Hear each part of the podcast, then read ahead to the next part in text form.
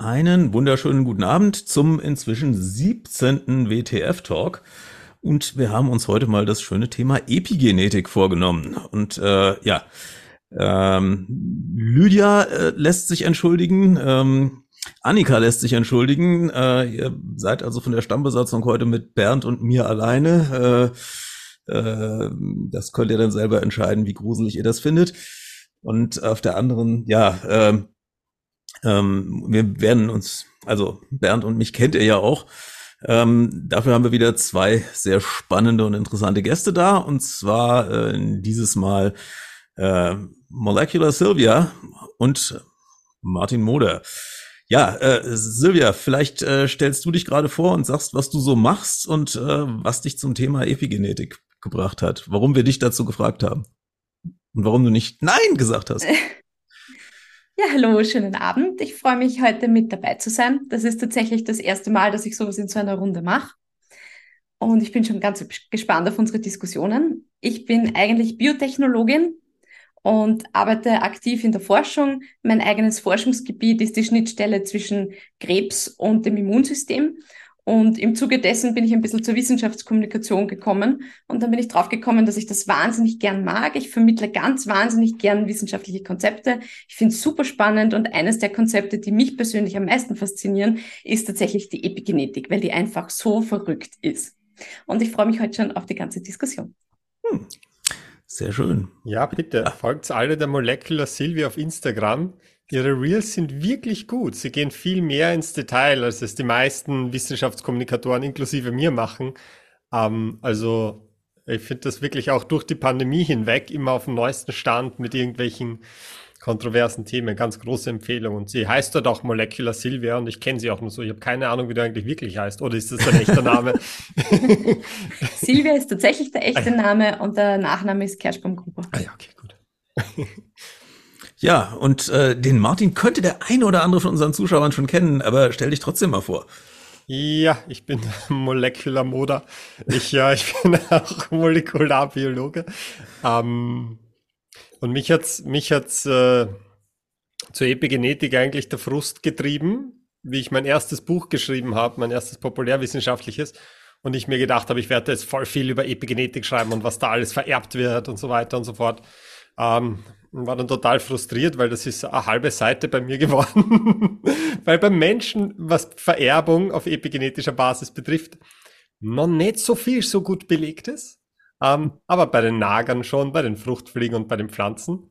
Und äh, es ist super spannendes Gebiet, wirklich mega spannendes Gebiet, wo es auch wirklich noch sehr viel zu lernen gibt. Mhm. Aber Davon lassen sie manche nicht abhalten. Äh, Nö, wollte ich gerade sagen, Martin. Schon. Das hält ja Leute nicht davon ab, ganze Bücher drüber zu schreiben. Und zwar ja. geht's da gleich. Die Chancen der Epigenetik für ein gesundes und glückliches Leben über 250 Seiten. Wieso kannst du sowas nicht?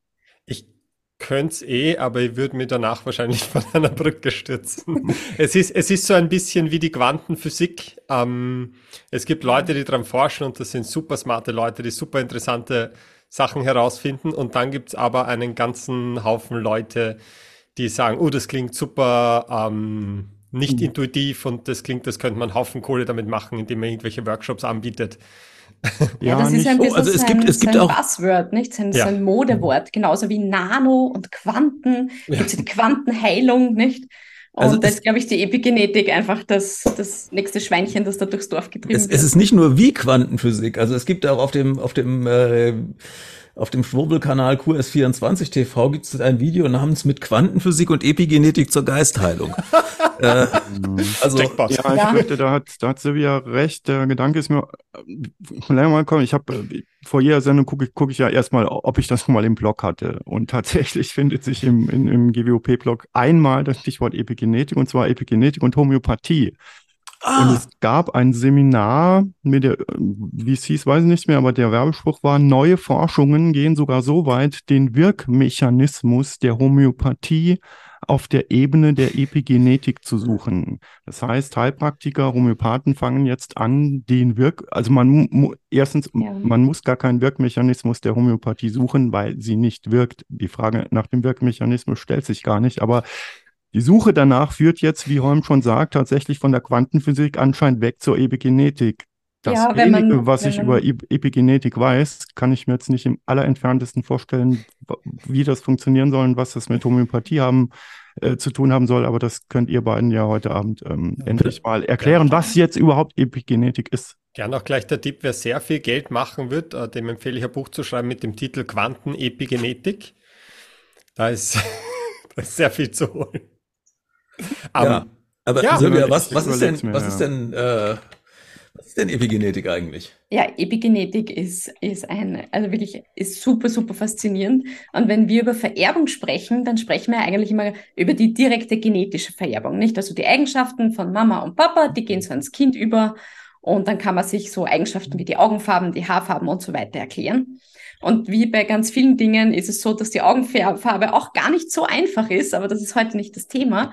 Die Epigenetik ist ein Mechanismus, bei der, bei der wir, also Epi bedeutet im Prinzip drüber, über der Genetik. Und das ist einer unserer vielen, vielen Netzwerke, die wir haben, um ähm, unsere genetische Vielfalt zu kontrollieren, unsere genetische Aktivität. Also man kann sich das so vorstellen, wir haben unseren genetischen Code, wir haben 22.000 Gene und jedes dieser 22.000 Gene ist in fast jeder Zelle enthalten.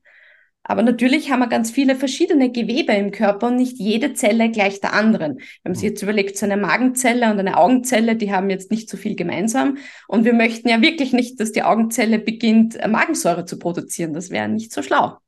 Und die Epigenetik. Aber cool. Ja, ja, das ist ein. Säure aus den Augen schießen. Also da ja, würde ich sofort. Das wäre manchmal vielleicht gar nicht so schlecht, nicht, wenn man das könnte. Also im Prinzip geht es darum, dass Gene mit solchen Mechanismen ein- und ausgeschaltet werden, je nach Bedarf. Und da haben wir so ein ganzes Netzwerk und die Epigenetik ist einer dieser Mechanismen, der uns das erlaubt. Also da gibt's noch mehr. Ja, ja, da gibt's noch mehr. Einige, ja, da gibt's auch so sowas wie, wie Non-Coding Long RNAs, ja, wo RNA-Stückchen sich an die DNA anlegen und das entweder an- oder ausschalten. Das ist auch so ein Mechanismus. Aber der bekannteste, und wenn wir über die Epigenetik reden, dann ist das auch der bestuntersuchteste, das sind Methylierungen. Da werden einfach Methylketten an Genabschnitte, an DNA-Abschnitte drangehängt und dann kann das nicht mehr abgelesen werden. Ich habe da einen guten Vergleich gelesen, als ich mich da die letzten Tage ein bisschen darüber informiert habe. Und man kann sich das so vorstellen, als würde man mit einer Sehschwäche äh, die geeignete Schrift dafür ablesen. Und wenn man jetzt zum Beispiel so einen Stoff, ein Stoffpickel drüber pickt, dann kann man das nicht mehr fühlen. Und genau so funktioniert das. Also unsere DNA-Abschreibemaschinerie kann diese Abschnitte einfach nicht mehr lesen, wenn sie methyliert sind. Und diese Methylgruppen, die können angefügt oder eben wieder entfernt werden. Also da, darf ich mal versuchen, das zusammenzufassen? Ganz, also wenn das zu simpel ist, Silvia, dann gerne korrigieren. Aber könnte man ganz laienhaft sagen, äh, Epigenetik befasst sich eigentlich mit der, mit der, mit der Vererbung ohne Mutation, sondern durch chemische Eigenschaften, zum Beispiel durch Methylierung, äh, Me Methy Methylierung oder wie? Ja, also die Epigenetik äh, besagt eigentlich gar nicht, dass es unbedingt um Vererbung gehen muss. Ach so. Da geht es auch einfach darum, wie die verschiedenen Zellen in unserem Körper aus demselben genetischen Code ganz unterschiedliche Dinge herstellen. Mhm. Dass, dass wir da über, über Vererbung reden, ja, über ja. diese Transgenerationsstudien, um die es, genau. glaube ich, heute eher gehen wird ein bisschen, das ist mehr, weil das einfach der wahrscheinlich faszinierendste Aspekt mhm. an, an diesem Mechanismus ist. Ja. Voll, das glaube ich auch, ist wichtig, dass wir das immer klar unterscheiden. Sprechen wir jetzt über welchen Teil der Epigenetik sprechen wir jetzt ja. immer gerade? Es gibt einen Teil, der ist super spannend und aber vollkommen unumstritten und das ist eben, dass meine, die Zellen meines Körpers ähm, durch epigenetische Regulation unterschiedlich voneinander werden. Mhm. Weil es ist ja schon schräg. Die Zellen in meinem Auge haben genau die gleiche DNA wie die Zellen in meiner Nasenspitze. Mhm. Äh, warum schaut meine Nase so viel anders aus als das Auge? Und der Grund ist, dass die Epigenetik bestimmt, welche Gene in diesen Zellen abgelesen werden. Ähm, und das ist nicht groß. Äh, da gibt es nicht viel zu spekulieren, da gibt es nur viel zu untersuchen. Ähm, mhm. und das sind all die Mechanismen, die die Silvia erwähnt hat. Ähm, und dann gibt es diesen zweiten Aspekt und das ist die Frage, kann ich äh, durch Dinge, die ich erlebe und mein Verhalten Einfluss auf diese epigenetischen Modifikationen an meiner Erbinformation nehmen. Mhm. Auch das kann man in vielen Bereichen klar bejahen. Mhm. Und dann ist aber die Frage, kann ich auch das ein Stück weit an meine Kinder vererben? Ja. Und da wird sehr schwer, das außerhalb von Laborsettings zu untersuchen. Und das mhm. ist das, wo dann viel Schwurbel oft ein bisschen Einzug nimmt. Mhm. Ich möchte vielleicht ganz kurz, weil das, äh, Silvia hat das alles richtig erklärt. Ich habe mir nur gedacht, das ist vielleicht leichter, wenn man es kurz sieht. Deswegen habe ich jetzt ganz banal, weil es dort eigentlich sehr schön ist, äh, auf Wikipedia ausgedruckt die Grafik, die das erklärt. Und vielleicht würde ich das nur gern herzeigen, weil ich glaube, Methylgruppe und so ist schwer vorstellbar. Mhm. Einfach damit wir es mal gesehen haben. Ich hoffe, man erkennt das und es ist nicht spiegelverkehrt. Mhm. Ähm, unsere Erbinformation das ist in fast jeder Körperzelle, wie die Silvia gesagt hat. Aber es wären, wenn das ein Faden wäre, der wäre fast drei Meter lang. Ja, das heißt, der muss extrem aufgerollt sein, damit er da reinpasst. Hm. Und aufgerollt ist unsere DNA um sogenannte Histone. Das sind diese Proteine. Ja, da ist die DNA herumgerollt. Was Epigenetik macht, ist immer im Endeffekt, sie bestimmt, welches Gen wann abgelesen wird und in welcher Zelle.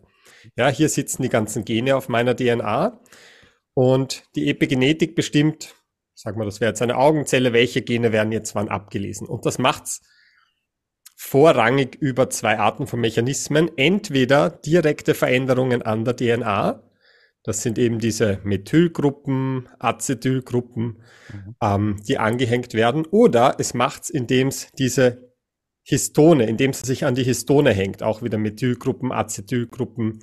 Es gibt auch andere. Und grob gesagt, das ist jetzt nicht ganz richtig, aber grob gesagt kann man sagen, wenn da Methylgruppen drangehängt werden, dann wird alles immer enger gepackt und dadurch wird es weniger abgelesen. Ja, wenn ich da viele Methylgruppen dran habe, dann sind die Histone ganz eng beieinander und dann kann die DNA nicht so gut abgelesen werden.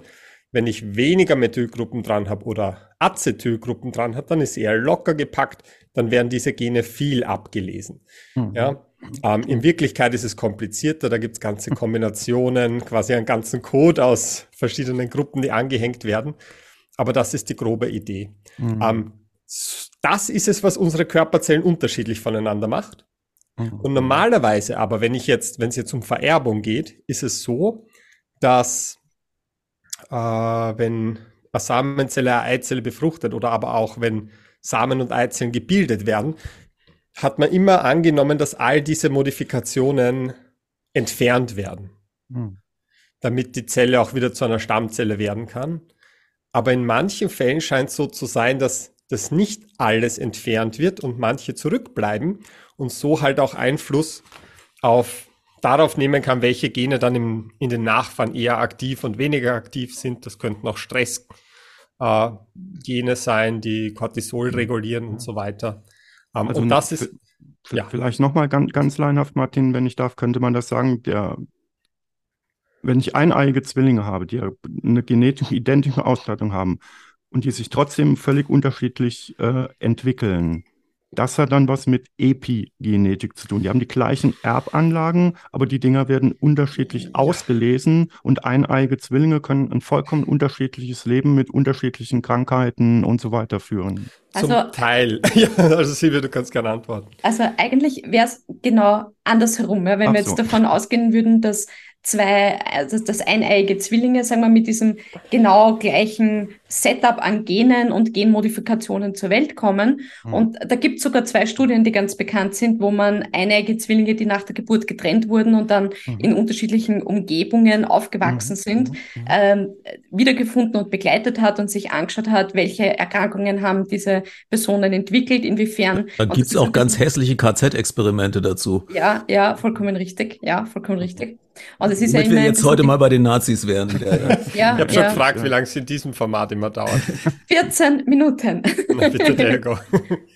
Das war's, Und, danke. Schalten Sie auch nächstes Mal wieder ein. Wir sind am Ziel angelangt. Und es ist ja immer ein bisschen die Frage, wenn wir als erwachsener Mensch so durchs Leben gehen, ich glaube, jeder fragt sich irgendwo, der Mensch, der ich bin, bin ich das weil ich das selbst so mich entwickelt habe, weil ich das so wollte, waren das meine freien Entscheidungen? Ist das der Einfluss meiner Umwelt oder ist das das genetische Päckchen, das ich aus meiner Familie mitbekomme? Mhm. Und ich mhm. glaube, je nach Person möchte man das eine oder das andere ein bisschen, sage ich mal, stärker haben als die andere Version. Je nachdem, Und, wie die Eltern ausschauen. Genau. Und äh, ja, und diese Experimente haben dann schon gezeigt, dass Zwillinge, die in unterschiedlichen ähm, wirklich Lebensumgebungen aufgewachsen sind. Da ist immer die Frage nach dem Impact von sozio sozioökonomischen Strukturen. Und da hat man einige Zwillingspärchen gefunden, wo die Familien dann wirklich unterschiedlichen sozioökonomischen Schichten zuzuordnen waren. Und dann hat sich herausgestellt, dass die gar nicht wirklich unterschiedlich waren. Also die haben oft dieselben Erkrankungen im selben Alter entwickelt und hatten teilweise sogar ganz ähnliche Vorlieben. Und das ging so weit, dass diese eineigen Zwillinge teilweise wirklich ähnliche Lieblingslieder hatten, ähnliche Instrumente spielen wollten, solche Dinge. Mhm. Also es scheint eher so zu sein, dass unsere, also diese, diese Informationen, die wir da über die Genetik und diese Modifikationen, die wir da mitnehmen, die begleiten uns schon. Ja, es ist ein bisschen die Frage, wie man damit umgeht. Es ja. ist auch so, dass der, der Martin hat das schon vorher mal kurz erwähnt mit dem Stress Response. Die Forschung ist sich nicht so einig, welche Gene überhaupt Subjekt solcher Modifikationen sind und das scheinen nicht alle zu sein. Es scheinen schon eher Lebensbereiche zu sein, die ein bisschen was mit Stress-Response zu tun haben, mit, sag ich mal, Mechanismen, die unser Überleben in, in Notsituationen direkt beeinflussen, die da, wo wir solche epigenetischen Mechanismen eher sehen, als es andere genetische Bereiche sind. Mhm. Ja. Ich, ich grätsche mal ganz kurz rein. Äh, wir hatten ja letztes Mal äh, vor zwei Wochen ein bisschen technische Probleme beim Streamen mit äh, Streaming-Aussetzern und es äh, scheint so zu sein, dass wir die diese Woche wieder haben. Wir wissen inzwischen ungefähr, wo die Ursache davon ist. Das ist bei dem lieben Markus, der das für uns die Technik macht, äh, dessen Internetprovider. Also er kann nichts dafür, wir können es nicht ändern. Äh, es ist sein Internetprovider und was wir jetzt ändern können oder was er jetzt ändern kann, ist sich einen neuen Internetprovider zu verpflichten. Das hat aber bis zu diesem Stream jetzt noch nicht geklappt. Insofern hatten wir die Hoffnung, da der ja immer gut war, der Provider, dass es jetzt gut funktioniert. Das scheint es nicht unbedingt immer zu tun. Es gibt, wird auf jeden Fall in hoher Qualität eine, eine Aufnahme hinterher auf YouTube geben. Also falls jemandem äh, das zu, zu schlimm wird heute, ähm, wir werden auf jeden Fall auf YouTube äh, in guter Qualität zu sehen sein dann hinterher. Das läuft alles. Das jetzt nur mal als technischer Zwischenruf. Ähm, okay. Ähm, Silvia, ich, wenn ich noch ein weiteres Experiment, glaube ich, aus meiner Laiensicht äh, anfügen darf, ich glaube, wie man auf die Idee gekommen ist, dass man, ähm, äh, dass das Charaktereigenschaften äh, epigenetisch vererbt werden können. Das hat man irgendwas mit Bienen gemacht. Bei Bienen sind ja eigentlich auch alle gleich erstmal und die Königinnen entwickeln sich nur durch die Ernährung. Das heißt, die werden mit einem bestimmten Stoff gefüttert und dadurch entwickelt sich die Königin. Die anderen Bienen, die das Zeug nicht bekommen, die bleiben alle wie sie sind. Das bleiben ah, dann okay. diese Arbeitsdrohnen. Und daraus Spannend. hat man, glaube ich, geschlossen, äh, hat man geschlossen, okay, das kann nicht nur reine genetische Vererbung sein, sondern anscheinend ändert sich da irgendwas, wenn die Lebensumstände dazukommen, dass man damit sogar die genetische Ausstattung ändern kann. Ich glaube, so ist man irgendwie hm. auf die Idee gekommen. Martin schaut ganz fasziniert. War das falsch, was ich gesagt habe? Nein, also ich, ich habe davon noch nie gehört und ich denke so. mir, noch, ich will auch diesen okay. Königsjuice. Vielleicht gibt es ihn bei uns auch. Ja, ich lese natürlich diese fantastischen Bücher hier vorher. Das. Also es gibt eine ganz bekannte Studie, äh, die, ich glaube, das war das, was der Martin vorher angesprochen hat, aus Mäusen. Also die meisten ah, Daten, die wir ja. zur Epigenetik haben und auch die, die, sage ich einmal, am verlässlichsten sind, einfach weil sie unter kontrollierten Bedingungen stattfinden und die Mäuse eine entsprechend kurze Lebensdauer haben, so dass wir wirklich diese Transgenerationsbeobachtungen machen können. Und da gibt es eine ganz bekannte Studie und da geht es eben um diese Stress-Response-Genetik. Und ja, das ist, glaube ich, eh die wahrscheinlich berühmteste Studie, die es da zu dem Thema gibt. Mhm. Und da, wenn ich das ein bisschen zusammenfasse, da ging es halt darum, dass die, die, die, das wurde in zwei Gruppen geteilt und einmal durften die Mäusemamas ihre Mäusebabys ganz viel abknuddeln, ganz viel ablecken, ganz viel umsorgen ja. und die andere Mäusegruppe durfte das nicht. Und dann hat man halt festgestellt, dass die Mäusebabys, die herangewachsen sind, ohne eine Mama, die sie besonders viel beduttelt und umsorgt hat, die haben ein Gen exprimiert für einen Rezeptor, an den das Stresshormon binden kann. Und die hatten viel mehr von diesem Rezeptor. Kurzer Einwurf, das Wort exprimiert bei Genen, ich weiß nicht, wie geläufig das ist für Nicht-Genetiker. Also wenn äh, ein Gen abgelesen wird, wenn es aktiv ist, dann ja. sagt, sagen wir exprimiert, also ausgedrückt. Genau. Das, das heißt aber, das ist ja jetzt nicht so, dass sozusagen dieser, diese, dieses unterschiedlich exprimierte Gen auf die nächste Generation vererbt wird, zwangsläufig, äh, sondern es ist eine Reaktion auf, auf die Lebensumstände in, in frühester Jugend. Ja, das ist dieses eine Mäuse-Experiment und wir haben tatsächlich zwei Experimente, oder sind nicht, da möchte ich nicht Experimente dazu sagen, da sagen wir lieber Studie dazu, weil die Menschen konnten einfach nur im Nachhinein beobachtet werden. Das wird halt über Generationen verfolgt, da kann man nicht wirklich eingreifen.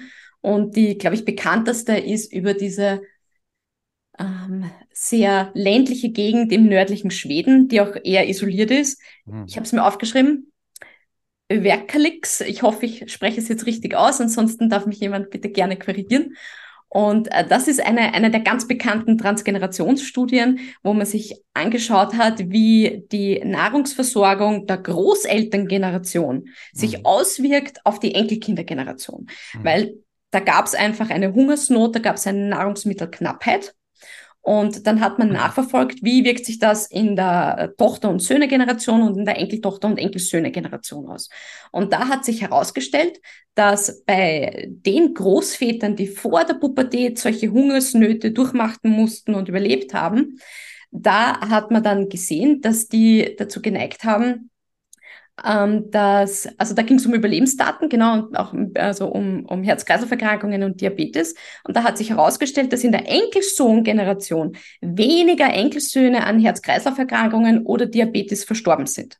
Also da mhm. waren wohl irgendwelche, da gab es Veränderungen bei den Großvätern und die hatten direkte Auswirkungen auf das Überleben der Enkelsöhne. Hm.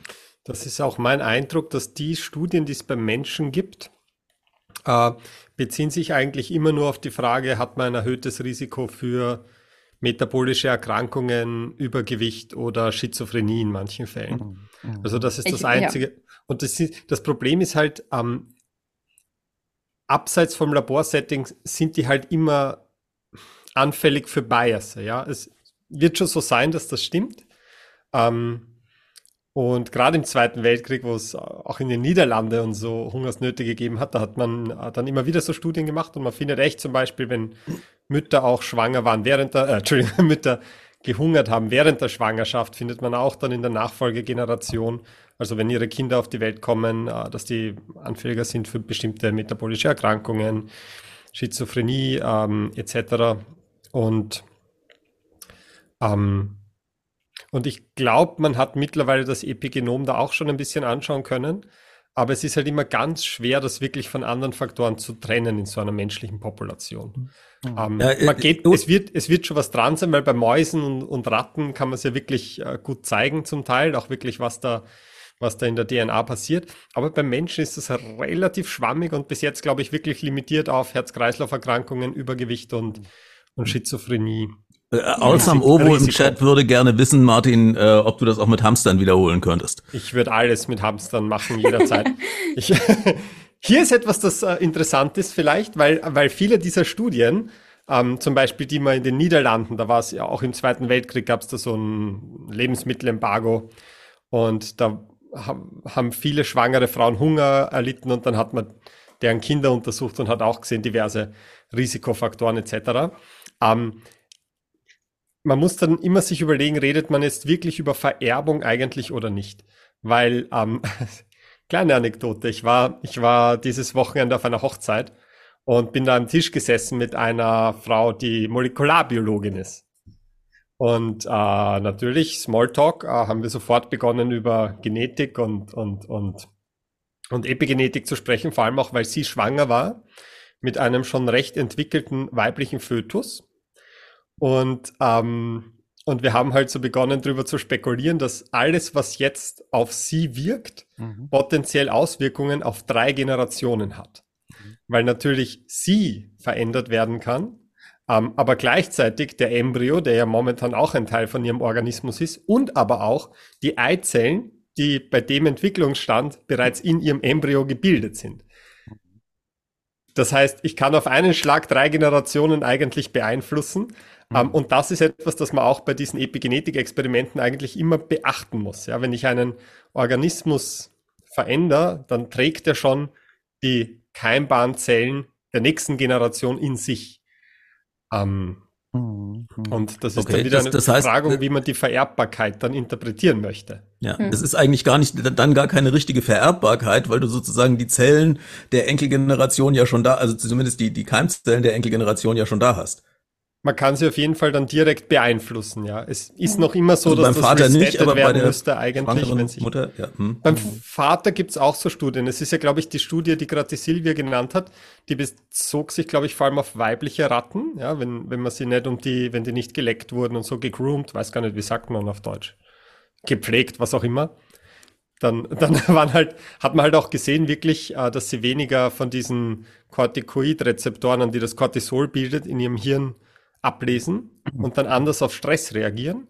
Mhm. Ähm, es gibt auch eine Studie, die man mit männlichen, äh, ich glaube, das waren aber Mäusen, ja, das waren Mäuse gemacht hat, die ich auch sehr interessant finde, wo sie auch so ein bisschen einen Mechanismus gefunden haben.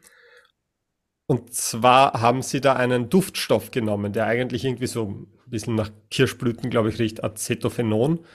Und, und gemeines Experiment, die haben die Mäuse genommen und haben sie immer diesen Geruch ausgesetzt und danach einen starken elektrischen Schlag gegeben. Und die sind dann immer vor Angst erstarrt. Ist auch eins der populäreren Experimente in dem Bereich. Ähm, und das hat man immer wieder und wieder gemacht, bis halt irgendwann schon dieser Geruch, dieser Kirschblütengeruch sie halt vor Angst erstarren hat lassen. Und äh, dann hat man die zur Paarung gebracht, ja, nicht als Wiedergutmachung, sondern weil man halt die nächste Generation äh, untersuchen wollte und hat gesehen, dass ähm, die auch vermehrte Angstzustände zeigen, wenn sie diesen Geruch wahrnehmen. Das fand ich schon sehr spannend, dass sie dann noch länger in, äh, in so Angststarrverhalten verharren. Und da hat man auch gesehen, dass der Rezeptor, der diesen Duftstoff bindet, durch epigenetische Modifikation, ähm, ich weiß nicht mehr, rauf oder runter reguliert war. Ich glaube, es waren mehr Methyl, na, es waren we weniger Methylgruppen drauf und deswegen haben die dann mehr von diesen Geruchsrezeptoren gebildet. Ähm, mhm. Also das auch über eine Generation beobachtet. Ähm, aber und wie, fand wie, ich auch sehr spannend. Aber also. wie, wie funktioniert, du hast jetzt nochmal diesen Begriff äh, Methylierung, Methylierung Methylierung. verwendet. Wie, was ist der, wie, also wenn das stimmt, also wenn diese Experimente stimmen sollten, wie, wie funktioniert das? Was ist da der Mechanismus? Wie, ja. auf, auf, welche Weise kann das weitergegeben werden? Was also passiert da? Der, der, der, Mechanismus ist, man hat Enzyme, ähm, die diese Gruppen anbringen und entfernen. Hm. Ähm, Acetylgruppen werden zum Beispiel mit Acetyltransferasen angebracht ähm, und mit äh, H-Tags, wie, wie sagt man da, Histon-Deacetylasen, jetzt mhm. zum Beispiel vom Histon wieder entfernt. Und du hast halt für all diese Modifikationen Enzyme, die das anbringen und ab, äh, abspalten, mhm. also wieder runter tun. Ähm, und man glaubt, das ist zum Beispiel eine der Hoffnungen, mhm. dass wenn jetzt zum Beispiel, wenn man sieht in Ratten, dass das irgendwie mit vernachlässigter Fürsorge oder mit Stress etc. an die nächste Generation weitergegeben werden könnte, dass man vielleicht auch wirklich bei uns zur Behandlung von Traumata mhm. ähm, vielleicht mal so epigenetische Modifizierer einsetzen kann. Mhm. Mhm. Also das ist eine Hoffnung, die man hat. Mhm. Ja. Heißt ich, aber, weil du, oh Verzeihung, nur ganz kurz vielleicht noch, wenn ich darf, Silvia, ähm, weil du, weil du eben, du hast eben drei Sachen genannt, ich glaube Herz-Kreislauf, äh, Schizophrenie, jetzt hast du aber Trauma genannt, das ist so ein Schlagwort, das ich auch kenne oder was auch, glaube ich, sogar mal im Blog gefragt worden ist, können Traumata vererbt werden über mhm, Epigenetik? Ich, ich habe Trauma gesagt, ich glaube, ich hätte eher Stress-Response so, sagen okay. sollen. Ja. ja, das ist, da, da möchte ich eigentlich einhaken, ja. das liegt mir auch ein bisschen am Herzen, da einzuhaken Einfach weil, also ich bin ja selber Mama, ich habe selbst eine, eine Tochter bekommen. Und wenn man sich da ein bisschen im Internet bewegt, gerade als Schwangere, du wirst einfach von allen Seiten bombardieren. Und die Message ist einfach generell, du kannst einfach so viel verkacken. Du kannst so viel verkacken. Und die Epigenetik wird mittlerweile gerne verwendet, um dir als werdende Mama zu sagen, du wirst es so verkacken, wenn du nicht einfach auf, auf irgendwelche Dinge achtest und so besonders teure Nahrungssupplements kaufst oder diesen tollen Kurs mit irgendeiner Meditation um 300 Euro, bla bla bla. Ja. Also es ist einfach so ein, so ein, so ein es ist ein Buzzword, weil Schwangere, gerade Schwangere oder werdende Eltern, aber ich, ich kann es jetzt nur irgendwie als, als werdende Mama beurteilen, aber ich glaube, Papas geht es wahrscheinlich ganz ähnlich in dieser Lebensphase. Wir sind dann besonders zugänglich hm. für Verunsicherung und das, sowas arbeitet immer über Angst. Und hm. es gibt, ich habe mir das damals angeschaut, es gibt diese Studien, die ein bisschen versuchen, ähm, die, sag ich mal, ähm, neurountypische Ausprägungen wie ADHS zum Beispiel und ich glaube auch Schizophrenie mhm. war dabei, wie es der Martin gesagt hat, äh, mit dem Verhalten der Mutter in Verbindung zu bringen während der Schwangerschaft. Und wenn mhm. ich es mich jetzt richtig erinnere, dann ging es darum zu korrelieren, ob die Mama, die werdende Mama, wenn die im dritten Trimester besonders viel Stress hatte, mhm. dann wollte man das irgendwie korrelieren und hat das auch korreliert in diesen Studien, dass dann die Kinder im, ich glaube, acht, neun, zehn, zwölf Jahre und so weiter und so fort begonnen haben, Verhaltensauffälligkeiten zu zeigen. Und ich finde diese Studie ähm, oder nicht ich, aber diese Studie stand sehr stark in der Kritik, weil es einfach so gut wie unmöglich ist, hier diese sozialen Faktoren rauszunehmen. Es ist jetzt nicht überraschend, wenn man sich überlegt, dass viele dieser, dieser mentalen ähm, Problematiken, wenn Leute irgendwie ähm, ein, sag ich mal, Aufmerksamkeitsdefizitsyndrome hat eine ganz klare genetische Komponente. Autismus hat eine ganz klare genetische Komponente. Das ist eine körperliche Erkrankung, die vererbt wird. Und es ist jetzt nicht überraschend, dass wenn, wenn die Eltern vielleicht Neigungen haben oder sowas in der Familie einfach schon vorhanden ist, dass es vielleicht die Kinder auch haben. Und dann der Mutter zu sagen, das ist, weil du dich im dritten Trim Semester, im dritten Trimester, weil du da umgezogen bist und dir diesen Stress angetan hast oder weil du nicht in den Mutterschutz gegangen bist und hättest du nur, ja, und dann rückführend den Eltern einzureden, dass sie selber dran schuld sind, dass das Kind jetzt Auffälligkeiten zeigt oder einfach eine, eine andere Betreuung als neurotypische Kinder brauchen, halte ich persönlich für total verurteilenswert, vor allem weil die experimentelle Grundlage, wie es der Martin gesagt hat, so wahnsinnig dünn ist. Ja. Ja, das ist so, jetzt auch. Jetzt habe ich mich aufgeregt. Nein, nein, das ist vollkommen richtig. Das ist auch, äh, ich habe für mein Gamepool-Partybuch mich recht weit einarbeiten müssen in so Zwillingsstudien. Hm. Um, und das, das grobe Fazit auch von denen, auch von den Adoptionsstudien, wo eineige Zwillinge getrennt wurden, das grobe Fazit ist eigentlich immer wieder eins, dass man je nach Standpunkt sehr äh, positiv oder negativ äh, aufnehmen kann, nämlich dass solange man jetzt bei der Erziehung die groben Basics richtig macht, und das wäre im Prinzip ähm, äh, eine liebevolle Umgebung, in der das Kind keinerlei ähm, grobe Vernachlässigung erfährt, hat es nicht so viel Auswirkung, wie man es sieht im Detail darauf, was mhm. das für eine Person wird. Ähm, mhm. Ja, und diese Frage, ob, ob Traumata vererbbar sind, auch das ist so ein Aspekt, wo man halt sagt, ja, natürlich, also, also es gab diese Beobachtungen, wo man beobachtet hat, dass vor allem die Söhne mhm. von Vätern, die, ich glaube, ich glaube, es war der Vietnamkrieg, ich glaube, es ist eine USA-Studie, aber Väter, die eine Kriegserfahrung machen mussten, und da konnte man korrelieren, dass die Söhne dann eher mit, mit äh, Depression zu kämpfen hatten, eher äh, Alkoholismus aufgetreten ist in, in den Söhnen, wo die Väter einen Krieg erlebt haben. Und da muss man halt auch sagen, ist es jetzt wirklich so überraschend, dass Söhne vielleicht, die gerade in einer präpubertären, in einer, in einer sensiblen Phase der Kindheit einen Vater haben, der selber mit PTSD zu kämpfen hat. Mhm ist es dann nicht irgendwie nicht überraschend, dass die Söhne im späteren Leben vielleicht auch da ihre Geschichten haben, an denen sie arbeiten müssen? Das muss ja nicht unbedingt eine genetische oder epigenetische hm. Vererbung sein. Ne? Also bewiesen, das muss ja noch nicht mal PTSD sein. Also rein, ja. also aufgrund einer Kriegserfahrung äh, erlernst du ja auch einfach Verhalten, das anders ist und du hast eine andere Erwartung. Also wenn du sehr lange Soldat bist, äh, ist ja klar, dass du irgendwie auch eine andere Erwartung und einen anderen Umgang mit, mit Menschen hast. Also das, also das muss ja noch nicht mal jemand der schwer sein, der schwerst traumatisiert ist. Ja, ich möchte es nur, sag ich mal, zusammenfassen, dass ich es ganz schwierig finde, hm. zu sagen, dass Traumata vererbt werden Punkt, also dass Traumata vererbt werden oder vererbt werden können, mhm. einfach weil ich denke, dass das eine Belastung auf eine eventuell bereits traumatisierte Person darstellt, die wir wissenschaftlich gar nicht belegen können. Ne? Also man kann es, mhm. es ist nicht bewiesen, man kann das nicht Richtig. belegen. Also so ja. wie der Satz, also wenn das, wie gesagt, noch jemand im Blog so fragen würde, sind Traumata vererbbar und ich würde drunter schreiben, nein, wäre das richtig. Das ist auch die also Frage, also, was meint man mit genetisch Traumata? vererbbar, ja. Also, die, ja, also genetisch sowieso nicht. Die Frage ist halt, was meint man mit Traumata? Ich meine, was man halt halt sagen kann, man, ist, man hat bei Ratten zeigen können, dass wenn man denen komplett die Liebe entzieht, mhm. dass es Auswirkungen auf den Stressresponse bei den Kindern haben könnte. Mhm. Ähm, aber da jetzt herzugehen und zu sagen, das heißt, der Mensch vererbt seine Traumata, das ist ein Flex, der ist vollkommen unseriös. Ah, ja. Ja. Mhm. Ich, ich glaube, aus wissenschaftlicher Sicht, man kann halt auch nicht sagen Nein, ja, weil die Daten, wie gesagt, so unklar sind, dass wir weder Ja noch Nein also. sagen können. Das ist ja deswegen brauchen wir die Nagetiere so dringend. Ja. Also, also es ist, das Problem ist halt wirklich, wir können jetzt nicht Menschen hernehmen und da 5000 traumatisieren und 5000 nicht und dann schauen wir, was der Unterschied was der Unterschied ja, ist. Das geht halt nicht. Auch noch eine du willst wieder Hamster Martin, traumatisieren. Ich ja, ja, ja. Let's go. Das wäre vielleicht auch noch eine wichtige Frage, Martin, weil du hast eben auch den so ganz nebenbei den Begriff Epigenom eingeworfen. Ah, ja. ja. ich kenne natürlich das Genom. Du sagst jetzt Epigenom. Wir kennen die Genetik als hartes Fach. Ist Epigenetik, ist das was völlig anderes? Ist das eine Ergänzung zur Genetik? Studiert man üblicherweise beides? Wird das, werden das in zehn Jahren zwei verschiedene Fächer sein oder wie kann man sich die Forschung da vorstellen? Naja, also jeder, der die Epigenetik erforscht, muss auch geschult hm. sein in der Genetik. Also hm. ähm, da kommt man nicht dran vorbei. Es ist halt eine andere Ebene der Regulation. Ähm, also ich kann die DNA erforschen als DNA und kann die Epi, das Epigenom darüber vollkommen ignorieren, mhm. aber dann werde ich halt nicht die volle Information rausholen. Mhm.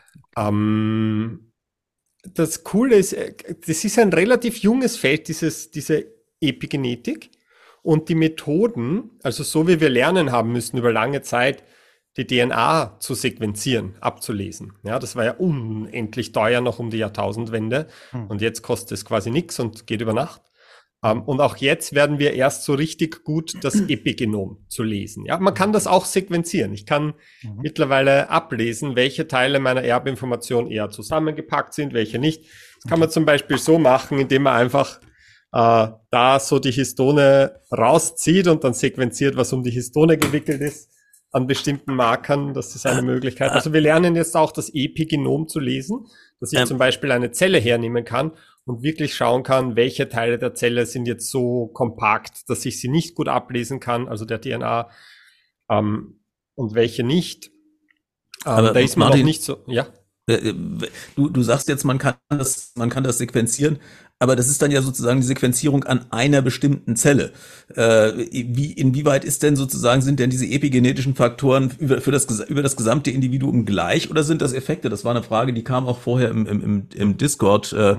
Äh, ich empfehle nochmal den Skeptic-Cord, wenn man uns vorher äh, ähm, Fragen schicken möchte zu einem Thema. Die Frage kam eben auch, ist das was, was in, über alle Zellen passiert oder ist das was, was sozusagen dann nur in der, nur in der Leber passiert oder wenn der Vater gesoffen hat oder keine Ahnung? Das ist eine gute Frage. Ich kann das jetzt nicht so leicht beantworten, weil es ist ja quasi in jeder Körperzelle äh, ganz andere Teile aktiv und nicht aktiv. Ja, ähm, was man halt findet bei diesen Studien ist, wenn man jetzt schaut, wie wirkt sich das auf die Stressrezeptoren aus, dann ist es nur halt im Gehirn diese Veränderung, die man sich anschaut. Ähm, wenn es jetzt um die Vererbung geht, dann ist natürlich die Frage jetzt spezifisch bezogen auf meine Keimbahnzellen, Samenzellen, Eizellen und so weiter und die Vorläuferzellen.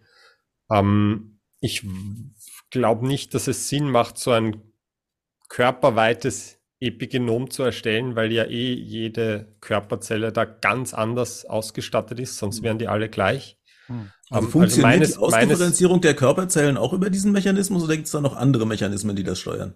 Es funktioniert also noch andere Mechanismen. Es ist auf jeden Fall einer der ganz zentralen Mechanismen. Mhm. Also der Grund, der Grund, warum unsere Körperzellen unterschiedlich sind, ist in allererster Linie eben diese Epigenetik. Aber eben wie die Silvia auch sagt, es kann auch sein, dass sich ganz viele RNA-Stränge so an ein ganzes Chromosom zum Beispiel anlagern, das du stilllegen möchtest, mhm. damit äh, das dann weniger abgelesen wird und so weiter. Also es gibt andere regulatorische Mechanismen auch.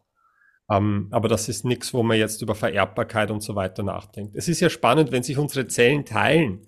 Wenn meine Hautzelle sich teilt, dann muss die quasi ihr ganzes Epigenom an die Tochterzelle weiter vererben.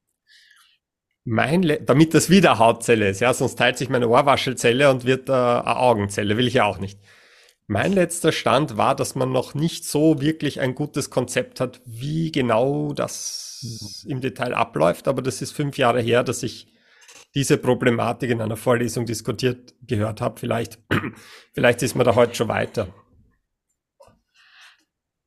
Was, vielleicht. Was, ja, was ich ein bisschen dazu weiß, ist, dass sich wohl äh, um vor allem irgendwo das X-Chromosom drehen dürfte und die Veränderungen am X-Chromosom, die halt da in den äh, Keimbahnzellen und Vorläuferzellen weitergegeben werden, weil am X-Chromosom ganz viele dieser Gene liegen, die gerade für Überlebensmechanismen wie wie gehe ich um mit Stress, wie gehe ich um mit mhm. Nahrungsmittelknappheit, also der Metabolismus wird, also gibt es einige Gene, die da auf dem X-Chromosom liegen.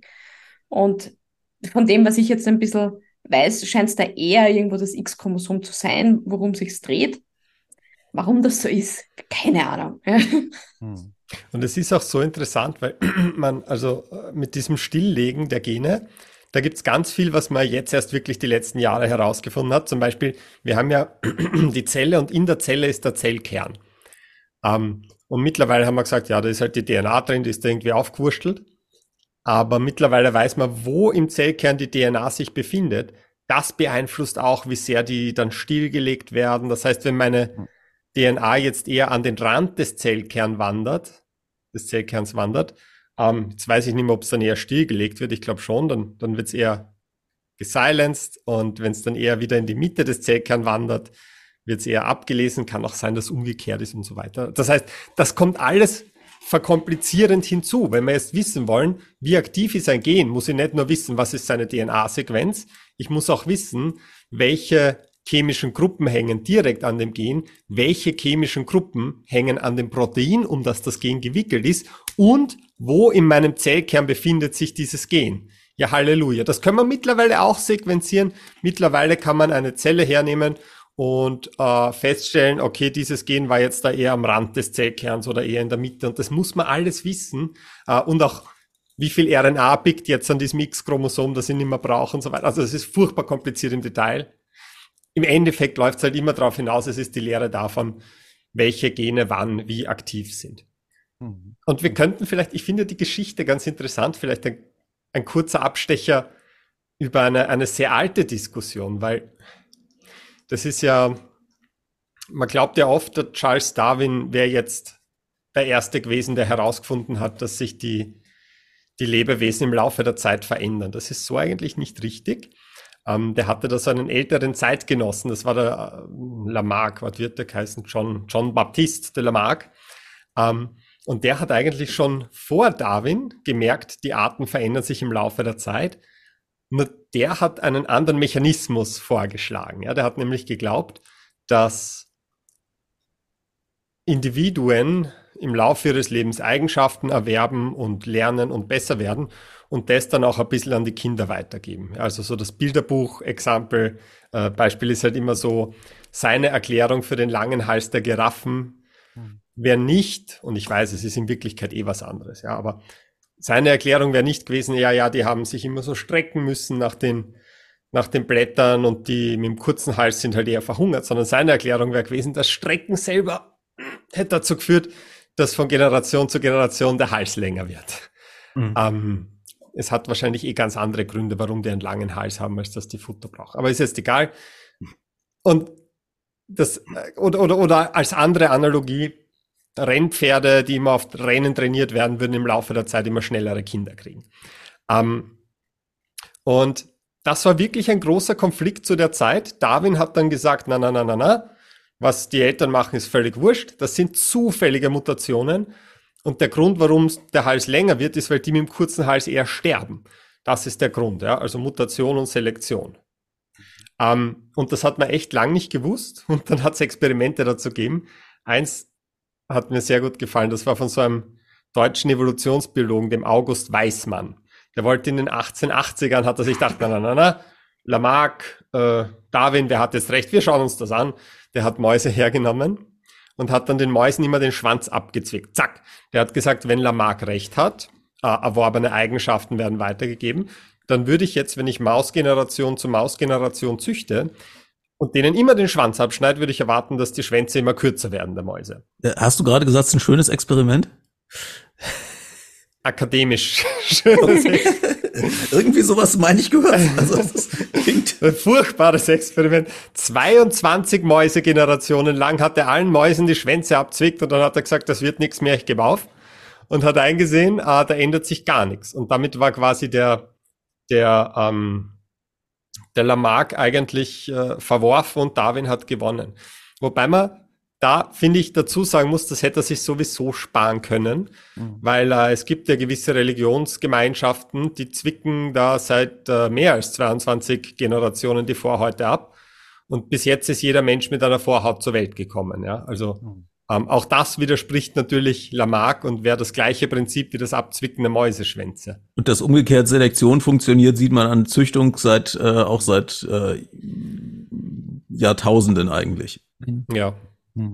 Aber das war das war quasi so der der Konflikt und und auf den Lamarck wird halt dann oft gern Bezug genommen, wenn man über Epigenetik spricht, weil man halt sagt, gut, aber es gibt doch auch irgendwo die Möglichkeit, äh, Erworbenes vielleicht über ein, zwei, vier Generationen weiter vererben zu können. Äh, mhm. Nur halt hm. Epigenetik ist nie etwas, wo man sagt, es bleibt dann für immer bestehen. Ja, also man kann sich jetzt drüber streiten, bei welchem Organismus das vielleicht ein paar Generationen irgendeinen Einfluss haben kann.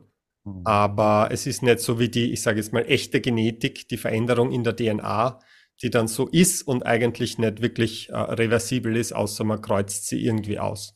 Mhm. Du hast jetzt viel im, relativ viel im Konjunktiv gesagt. Könnt ihr beide vielleicht kurz zusammenfassen? Was ist jetzt bei der Epigenetik gesichert und was nicht? Also ihr habt jetzt, ihr habt am Anfang viel von Mäuseexperimenten gesagt.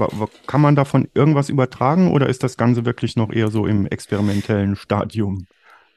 Es gibt halt schon diese, diese, sage ich mal, zwei ganz konkreten Beispiele, die recht gesichert sind. Das eine ist diese Schweden-Studie, von der ich vorher ein bisschen erzählt habe. Und das andere, ich habe es mir aufgeschrieben, Moment, Moment, Moment. Äh, da, da, da, da, wo haben wir sie, wo haben wir sie? Gut, finde ich jetzt nicht so schnell, ganz egal. Im Prinzip gab es dann eine große, große Studie, die versucht hat, diese Ergebnisse zu reproduzieren. Mhm. Und äh, das hat man gemacht mit einer viel größeren Personengruppe. Es waren viele tausende Menschen. Und dann hat sich herausgestellt, und das finde ich eigentlich ganz witzig, weil irgendwie es nicht am ersten Blick ganz klar ist, warum das zusammenhängen soll. Aber es scheint wohl gesichert zu sein, dass äh, die Großväter, die vor der Pubertät zu rauchen begonnen haben, im Durchschnitt dickere Enkelsöhne dann haben. Mhm. Und da hat man ganz in dieser Studie wirklich ganz gut die ganzen Einflussbedingungen, die es so gibt, die nennen wir in der Forschung Co-Founders, die hat man dann gut mhm. rausgerechnet und da scheint schon was dran zu sein. Ja. Mhm. Also es gibt diese mhm. Schweden-Studie mit der Hungersnot, die dann auf die Enkelsöhne und auf das Überleben der Enkelsöhne sich ausgewirkt hat. Und dann gibt es diese ganz große Studie, die gezeigt hat, die rauchenden Großväter, die kriegen halt eher dicke Enkelsöhne. Super, das Aber das sind meines Wissens wirklich die einzigen beiden Studien, die methodisch umfassend genug waren und die Ergebnisse wirklich, sag ich mal, gut gesichert sind. Ich, wenn ich, wenn ich mal, wenn ich mal, Entschuldigung, wenn ich mal ja. so, so, also grundsätzlich sehe ich da ja zwei unterschiedliche Faktoren, also zwei, zwei unterschiedliche Typen von Faktoren. Also ob jemand in eine Hungersnot gerät, das ist ja sozusagen nicht durch seine eigene Genetik beeinflusst. Aber ob jemand früh anfängt zu rauchen, kann ja durchaus selbst wieder einen, einen, einen genetischen äh, Grundeinfluss haben, der das Ganze treibt. Ja. Gute Frage, ja. Ob das so sein kann. Ich würde eher sagen, dass da wahrscheinlich einfach das soziale Umfeld eine ganz große Rolle spielt, nicht? Wenn der Opa, der Papa und die drei Onkel alle rauchen, dann wird halt der Sohn wahrscheinlich auch rauchen. Ja. Ja, aber das, aber ist, dann, das, ja ist, das ist dann halt das Problem äh, von generell, wie viel von dem, was ich bin und was ich mache, ist jetzt meine Genetik und wie viel nicht. Ähm, ich kann da nur wieder auf die Zwillingsstudien verweisen, also die macht man ja seit über 50 Jahren. Ähm, da muss man auch nicht wissen, welches Gen für welche Eigenschaft verantwortlich ist, um untersuchen zu können, was vererbt wird und was nicht. Und da ist jetzt eine große, große Übersichtsarbeit rausgekommen, die eigentlich alles, was man da die letzten 50 Jahre untersucht hat, zusammengefasst hat. Und was die finden, ist, dass es eigentlich keine einzige messbare biologische Eigenschaft gibt. Und darunter fallen auch verhaltensmessbare Eigenschaften und, und mentale, äh, die völlig frei von jeder genetischen Komponente wären. Also wir kennen keine am Menschen messbare Eigenschaft, die nicht ein Stück weit durch die Gene beeinflusst wäre. Ähm, Rauchen und jede Art von Suchtverhalten hat natürlich auch ein Stück weit eine genetische Komponente, aber halt immer nur ein Stück weit. Also es ist immer, es ist immer eine Kombination aus ähm, Nature und Nurture, wie sagt man, Umwelt und äh, Genetik. Ähm, und das variiert halt sehr stark zwischen den verschiedenen Eigenschaften, aber es ist nie ganz das eine oder ganz das andere. Aber der, der Anspruch, der, oder nicht der Anspruch, aber das, was oft in, in diesen Artikeln oder in diesen Büchern der Epigenetik behauptet wird, Martin, ist ja, glaube ich, dass dieser Aspekt Umwelt meinem Eindruck nach so ein bisschen weggeschoben werden soll und gesagt werden soll, ja, aber die Umwelt prägt eben diese Epigenetik so stark, ähm, dass der Umweltfaktor eigentlich wegfällt und alles ist irgendwie Epigenetik. Also das ist maßlos übertrieben. Es kommt darauf an, was gemeint ist. Also sprechen wir jetzt über, da, da muss man jetzt nicht über Vererbbarkeit sprechen. Also es ist natürlich schon so, wenn ich, wenn ich ähm, wenn ich in die Sonne gehe und meine Haut wird braun, äh, bilden sich Melanozyten. Das heißt, es mhm. ist Epigenetik, was da stattfindet, damit das passiert. Mhm. Ist natürlich ein Stück weit richtig, aber die Genetik ist trotzdem noch da und, und, und legt natürlich fest, ob ich eher der Hauttyp bin, der zum Bräunen tendiert oder nicht. Und ich habe dann natürlich noch meine Entscheidung, in die Sonne zu gehen, ja, oder nicht, die da auch Einfluss drauf nimmt. Es ist halt, wenn ich mich in eine andere Umgebung bewege, die erfordert, dass mein Körper irgendwelche anderen Proteine jetzt herstellt, dann mhm. macht er das oft über epigenetische Mechanismen, vor allem wenn es etwas ist, das dann längere Zeit anhalten soll. Mhm. Ähm, die Frage ist, was ist jetzt die Behauptung, die Sie darauf aufbauen? Wenn Sie darauf aufbauen, dass Sie sagen, geh zweimal die Woche durch den Wald und dann sind deine ganzen Stressrezeptoren werden dann die nächsten zehn Jahre runterreguliert sein und du hast innere Glückseligkeit, ähm, dann ist das halt nicht ja. belegt. Ja, also ja. man muss sich halt immer fragen, was ist gezeigt und was nicht. Ja, das ist so ein bisschen. Ich war ja sehr gespannt, was jetzt, äh, wie gesagt, die Chancen der Epigenetik für ein gesundes und glückliches Leben sind. Und da kommt am Schluss ist ein ganz großer Anhang mit äh, Ernährungstipps, Wellness, äh, Stressvermeidung. Ja, nur alles, was da steht, habe ich in tausend anderen Wellness-, Ernährungs- und Stressratgebern auch schon gelesen. Also die neue Behauptung ist eigentlich nur die, man soll eigentlich das machen, was längst belegt ist und was einem gut tut, nur nicht mehr für einen selber, sondern dass man das an die nächste Generation, also an seine Kinder und Kindeskinder weitergibt. Ja, das da ist eigentlich die ganze Behauptung, die hinter diesem Buch okay, steckt. Also das mit dem Weitergeben ist die schwierige Aussage, wo ich glaube, da kann man sagen, beim Menschen gezeigt, also wirklich nennenswert belegt ist das nicht. Es okay. ist natürlich so, wenn ich irgendetwas mache, das dafür sorgt, dass meine, weiß ich nicht, Stressrezeptoren, ja, äh, welche Rezeptoren, die an, an Cortisol binden, Corticoidrezeptoren, dass die runterreguliert werden im Gehirn. Das ist ein epigenetischer Vorgang. Äh, ob man das jetzt so nennen möchte oder nicht, man kann auch einfach sagen, wenn ich ein bisschen mehr chill und mich ein bisschen weniger Stress, empfinde ich weniger Stress. Das ist halt, das ist halt, was dann davon überbleibt, ja, dass diese Rezeptoren weniger an der Oberfläche meiner Hirnzellen dann sitzen. Also macht der Epigenetik-Coach doch Epigenetik. Ja, ich weiß es nicht. Ich weiß, dass ich dauernd diese Angebote auf Instagram bekomme. Aber, aber hm. natürlich, wir, wir machen Epigenetik. Ja, wenn ich, wenn ich, wenn ich, äh, wenn, wenn du dir, wenn du heute in den Techno-Club gehst und der haust dir einen Riesenhaufen MDMA rein und dann die nächsten drei Tage hast du das depressivste Loch, das du jemals gefühlt hast. Dass diese, dass diese, diese Dopaminrezeptoren ähm, dann anders abgelesen werden, ist auch ein epigenetischer Prozess. Das heißt, ähm, man kann jetzt natürlich die banalsten Dinge irgendwie an Epigenetik aufhängen, aber im Endeffekt bleiben es halt die banalen Dinge. Mhm. Mhm. Mhm. Aber das mit der Vererbung, das ist halt, genau. das ist halt wirklich der, der, der Aspekt, wo, wo sie dann die Streu vom Weizen trennt, wo man sagt, Ratten, einiges gut belegt, Fruchtfliegen, Pflanzen, sehr vieles sehr gut belegt. Beim Menschen, ja, äh, Schwangere, die massive Unterernährung durchleben, mhm. haben Kinder mit metabolischen Erkrankungen. Ähm, und ja, so viel mehr ist nicht. Ich glaube, man muss sich ein bisschen anschauen, sag ich mal, wo, wo gibt es eine sag ich mal, sinnvolle Erklärung für solche Transgenerationseffekte. Mhm. Weil das ist, ich finde, das ist das Schöne an der Biologie. Ja? Es hat immer irgendwo einen Sinn nichts, die Biologie, die Evolution hat nichts gemacht, das vollkommen sinnlos ist, mhm. weil einfach, warum wird man Energie in einen Mechanismus rein investieren, der uns nichts bringt? Ja? Mhm. Und alle Beispiele, die wir heute so besprochen haben, die, die eher verlässlich einen Effekt im Menschen zeigen, sind immer Studien, die, in denen es darum geht, dass halt die Großelterngeneration, die Elterngeneration einer großen Gefahr für Leib und Leben ausgesetzt mhm. war, ja, also einer großen Hungersnot zum Beispiel. Und dann wäre es schon irgendwo sinnvoll, wenn wir einen Mechanismus haben, der es uns erlaubt, der nachfolgenden und der vielleicht noch nächsten Generation mhm. relativ unkompliziert und schnell Werkzeuge mitgeben zu können, wie sie mit diesen veränderten Umweltbedingungen, die jetzt die mhm. Großmutter, der Großvater da erleben müssen, umgehen kann. Ohne dass ich die ganze DNA umschreiben muss, weil das beinhaltet mhm. wieder eine ganze Box an Gefahren, eine ganze, das ist eine Box der Pandora, die ich nicht öffnen möchte. Ja. Also da ist es schon sinnvoll.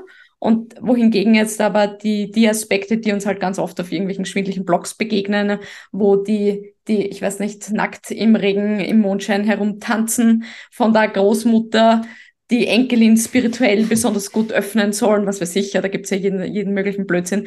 Das macht halt einfach keinen Sinn. Ne? Du kriegst viel und, ärgere Anzeigen auf Instagram scheinbar noch als ich. und, und was, Kriegst was, du keinen um, nackt im Regen tanzen Anzeigen? Ich leite meine gern weiter. andere Plattformen. und ähm, vielleicht zum Schluss so langsam, Silvia, was macht Sinn? Also ich weiß, ihr seid beide Wissenschaftsfreaks und das ist auch sicher ganz toll, was ihr da macht, aber für einen Laien, was, was wird ähm, Epigenetikforschung in den nächsten zehn Jahren bringen? Wozu soll das gut sein? Magst du anfangen, Martin, oder soll ich? Ja, es, es ist, ist in meinen Augen ganz schwer abzuschätzen, weil man halt noch relativ am Beginn steht oder zumindest so weit am Beginn, dass es jetzt wenig klinische Relevanz für mhm. Epigenetik gibt derzeit. Okay. Ja, ich würde sagen keine. Ähm, ich weiß, dass an so gewissen also im Zellmodell versucht man das schon, ja, dass man jetzt sagt, wir möchten da gezielt gewisse Gene aktivieren, deaktivieren, das kann man alles machen. Wie weit man da jetzt davon entfernt ist, dass man, sagen wir, eine Impfung gibt, die dir RNA injiziert, die jetzt bestimmte Histone deacetyliert oder so. Mhm. Davon sind wir, glaube ich, noch weit weg. Mhm. Ähm, aber ich kann schwer abschätzen, aber es ist wahrscheinlich, wenn, wenn ich jetzt zum Beispiel äh, an, an, an psychische Erkrankungen denke, ja, wir ja. wissen jetzt nicht wirklich, ähm, ob, ob, ob ähm, sagen wir, epigenetische Faktoren eine Rolle bei Depressionen spielen könnten. Mhm. Wenn dem so wäre, dann wäre das vielleicht ein möglicher Ansatzpunkt in Zukunft. Aber es ist halt wirklich ein Feld, das, wenn ihr das jetzt irgendwie abschätzen müsst, da ist, wo die Genetik vor 15 Jahren war vielleicht. Ja. Aber ich sag mal, es ist ja wahrscheinlich realistischer, an, an diesen epigenetischen Faktoren äh, medikamentös was machen zu wollen, als an den genetischen ist auf jeden Fall weniger die Gefahr, dass sich letztlich dann ein Tumor bildet. Ja. so immer an der DNA rumpushen ist immer ein sehr großes Risiko, weil es halt permanent ist und schwer reversibel, sage ich mal. Ähm, Epigenetik lässt sich halt prinzipiell auftragen und löschen, sage ich jetzt mal so. Also das ist ja quasi so die schnelle, aber temporäre Veränderung oder, oder Bestimmung, was abgelesen wird und was nicht. Mhm. Ja, ich denke, für jede medizinische Anwendung, die sich darauf konzentriert, diese Methylgruppen anzufügen oder wieder zu entfernen, müsste man mhm. halt sicherstellen, dass das spezifisch genau in den Zellen passiert, in denen ich das möchte und mhm. vor allem auf genau dem Genabschnitt, wo ich das möchte. Und das muss ich ehrlich sagen, sehe ich einfach die nächsten Jahre und Jahrzehnte nicht. Ich wüsste nicht, wie man das spezifisch regulieren soll.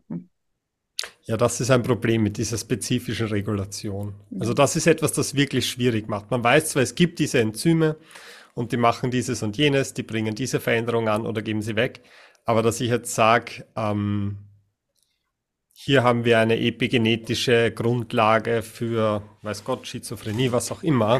Mhm. Ähm, erstens mal, wie kriegt man da jetzt gezielt was rein, nur in diese Zellen, wo das der Fall ist? Ähm, und dann zu sagen, wie schaffen wir es jetzt, dass wirklich nur an dem Gen das entfernt oder hinzufügt, das ist halt wieder, also mein letzter Eindruck war, dass da noch ganz viele offene Fragen gibt, wie unser Körper das überhaupt macht. Hm. Also wie der Körper überhaupt festlegt, oho, da kommt jetzt ein Stressresponse in der Ratte.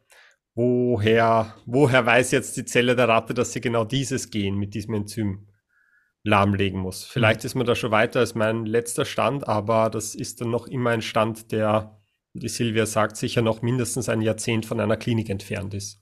Mhm.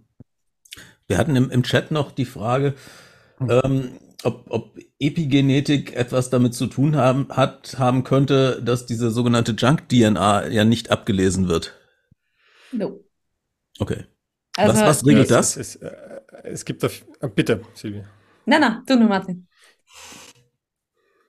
Ja, also das, das, das erste ist, es gibt deutlich weniger Junk-DNA, als man die längste Zeit geglaubt hat. Ein viel größerer Teil unserer Erbinformation hat eine Funktion, als man dachte. Mhm. Ähm, und das, was tatsächlich Junk-DNA ist und äh, das bisschen, was wir davon haben, äh, ist halt eben Junk, weil es äh, keine wirkliche Sequenz hat, die irgendeinen Sinn ergibt. Das, ja, aber sie hat halt trotzdem einen Sinn. Ja, also ja. da gibt es den Begriff. Jetzt nutze ich die letzten zwei Minuten noch ein bisschen, um super nerdig zu sein. Ja, das wir heißt, müssen nicht um Punkt neun Schluss machen. Also. Dann ich länger haben wir die vollen Nerds raus. Meine Nerdigkeit, sehr gut, sehr gut. Es gibt den Begriff des Alternative Splicing hm. und im Prinzip geht es ein bisschen darum, dass wir aus unseren, ich habe es vorher gesagt, wir haben 22.000 Gene und wir machen aber unfassbar viel Proteine und unser Körper hat sich dann einen Mechanismus überlegt, wie aus einer Sequenz verschiedene Produkte herstellen kann. Und, das, und da spielt die Junk-DNA tatsächlich eine große Rolle, weil die Junk-DNA, die sitzt so zwischen unseren, sag ich mal, nicht Junk-Genabschnitten, unseren sinnvollen Genabschnitten. Und der Martin hat natürlich vollkommen recht. Es gibt viel mehr Abschnitte, die sinnvoll sind, als man bis vor ein paar Jahren gedacht hat. Aber die DNA-Abschnitte, die wir jetzt wirklich als Junk definieren würden, also die tatsächlich gar nicht für ein Protein oder sonst irgendwas kodieren, die können unterschiedlich viel rausgeschnitten werden. Und je nachdem, ob ich jetzt allen Chunk rausschneide oder ein bisschen was drinnen bleibt oder der rechts rausgeschnitten wird und der dafür links nicht, ergibt im Prinzip ein unterschiedliches Endprodukt aus einer einzigen Gensequenz. Und so können wir aus einer einzigen Gensequenz viele, oder nicht viele, aber einige verschiedene Isoformen eines Proteins herstellen, die teilweise ganz unterschiedliche biologische Funktionen haben. Also die Chunk-DNA, ja die wirklich ein Chunk ist, ist trotzdem sinnvoll für uns. Ja, aber vielleicht, ich weiß es gar nicht, ob wir gesagt haben, was Junk-DNA, also Junk äh, heißt so viel wie Müll, oder? Schrott. Mhm. Und man hat halt lange Zeit geglaubt, wie halt das erste menschliche Genom da war, hat man gesagt, uiuiui, schaut's einmal an. Großteil der DNA braucht man ja gar nicht, das ist irgendwas, das ist kein, kein proteinkodierendes Gen. Ich glaube, ich hoffe, ihr habt das richtig im Kopf, ich glaube, nur zwei Prozent unserer DNA ja. formt wirklich Proteine, also ja. Eiweißmoleküle. Und man hat immer gesagt, ja, ja, das ist die eine wichtige Aufgabe der DNA. Aber wie die Silvia sagt, ähm, ganz viel von dem, was wir gesagt haben, das ist jetzt nicht proteinkodierend, ist dafür da, dass wir aus einem Gen unterschiedliche Proteine, also Eiweißmoleküle herstellen können. Und dadurch können wir mit diesen 22.000 Genen halt viel mehr machen mhm. als Organismen, die weniger von diesem quote unquote Chunk haben. Also wenn man sich anschaut, zum Beispiel äh, die, der, der, der, der Wasserfloh, der gemeine Wasserfloh, der hat unfassbar viel mehr Gene als wir, aber ist ein so viel simplerer Organismus. Und einer der Gründe, warum wir so viel cooler sind als der Wasserfloh, ist, weil wir halt mit relativ wenig Genen äh, relativ viele Proteine herstellen können. Und diese Chunk-DNA ist ein, oder diese abermals als Chunk betrachtete DNA ist ein Teil von dem, was uns das erlaubt. Es gibt halt schon auch Genregionen, und es sind wirklich nicht viele, und ich kann keine Prozentzahl drauf picken, wo man sagt, äh, da weiß man jetzt aktuell nicht wirklich die Funktion, das dürfte sehr wenig sein.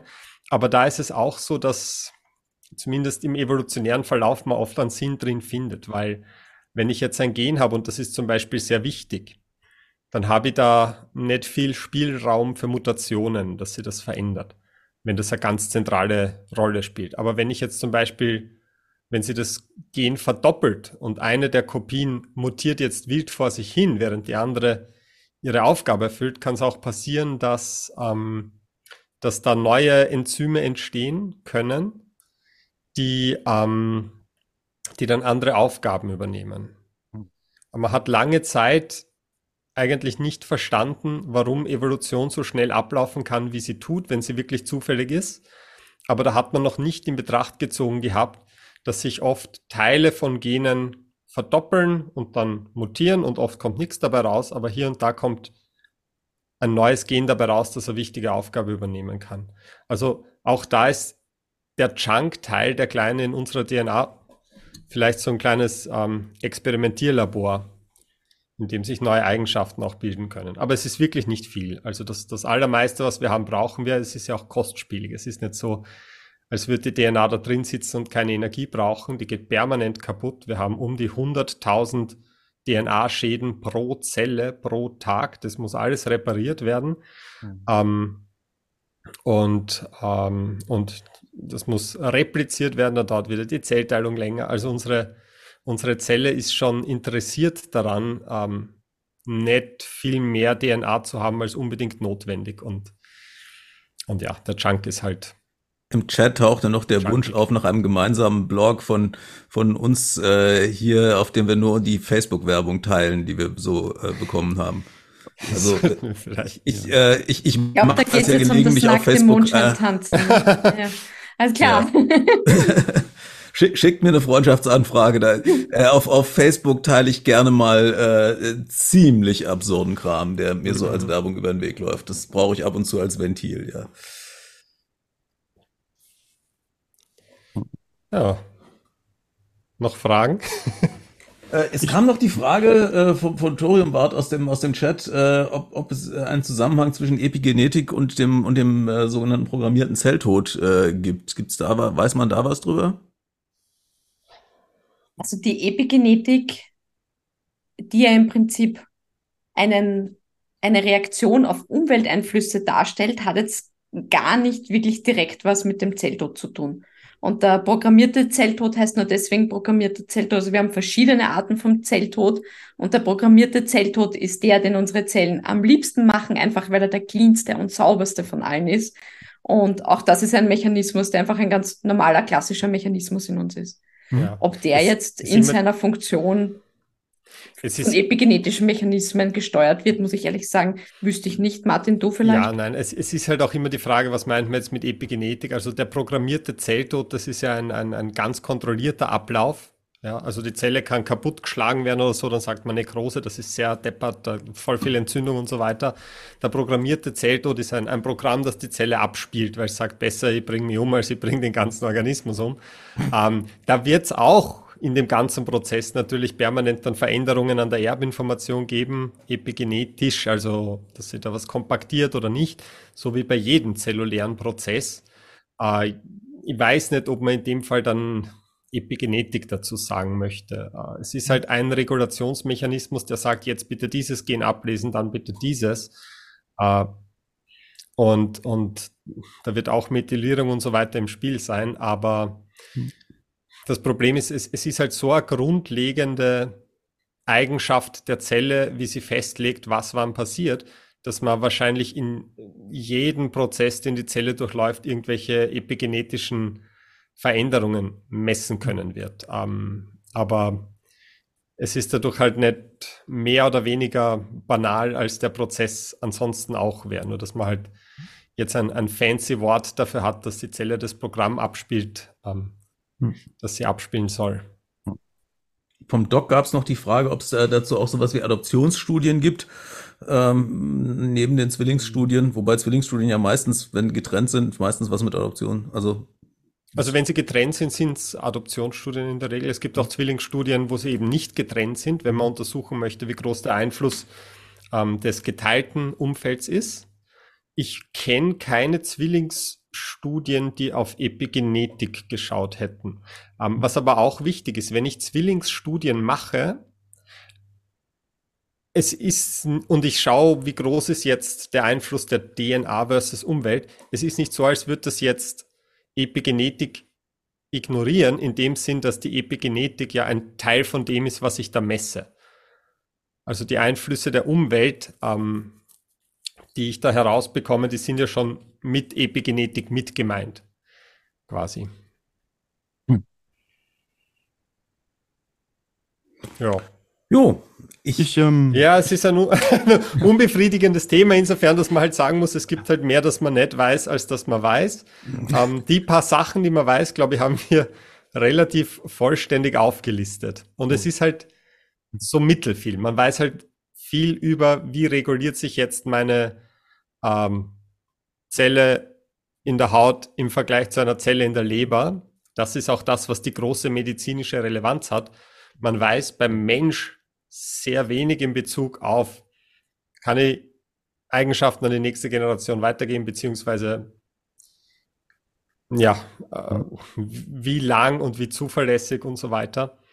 Ähm, äh, was man auf jeden Fall festhalten kann, ist, dass alle Coaches, die mehr versprechen, als zu sagen, hey, wir können dir erklären, warum deine Hautzelle keine Leberzelle ist, okay. wahrscheinlich unseriös sind zum jetzigen Zeitpunkt. Gut, ja. Ich, ich möchte noch einen Gruß nach Freiburg schicken. Da sitzt gerade jemand in einem Hotelzimmer, dem ich für morgen viel Glück, alles gut und viel Erfolg wünsche. Danke. Von mir auch. Von uns allen. Schließ mich an. Ja, und in gewisser Weise, ich muss mir jetzt verkneifen, Reich Ranitzky zu zitieren mit Vorhang zu und alle Fragen offen. Aber äh, es Besser ist, alle sind besoffen. Wir, wir, haben, wir haben viel gelernt heute und äh, haben irgendwie wissen vor allen Dingen viel, was wir nicht wissen. Das, hm. Ja, machen wir in zehn Jahren noch eine Folge drüber. Ja. Sehr gerne, ja. Und die heißt dann, die Esoteriker hatten recht. Lass uns nackt im Regen tanzen, wäre auch ein guter Titel. Ja, ähm, Dankeschön. Äh, ich hoffe, ihr äh, seid bereit, mal wieder zu uns zu kommen. Ähm, es war äh, wie immer sehr lehrreich und äh, sehr, sehr nett mit euch zu plaudern. Danke an den Chat äh, und an die Zuschauer, die durchgehalten haben, auch wenn ich zwischenzeitlich gehört habe, dass es ein paar Aussetzer gab. Nicht ganz so schlimm wie letztes Mal. Wir arbeiten dran, äh, dass wir das gar nicht mehr haben. Mhm. Und äh, ansonsten, ja, der, das äh, den YouTube-Stream äh, oder den, den, die, die YouTube-Aufzeichnung können wir dann auch dazu empfehlen, wenn es jemandem zu viel war. Insofern, ich bedanke mich bei unseren Gästen, ich bedanke mich bei den Zuschauern. Ich wünsche euch allen einen schönen Abend und bis in zwei Wochen, wo wir äh, uns mit einem Thema beschäftigen. Das Stichwort Schwangerschaft ist ja heute auch schon aufgetaucht. In zwei Wochen schauen wir uns Schwangerschaftsmythen an.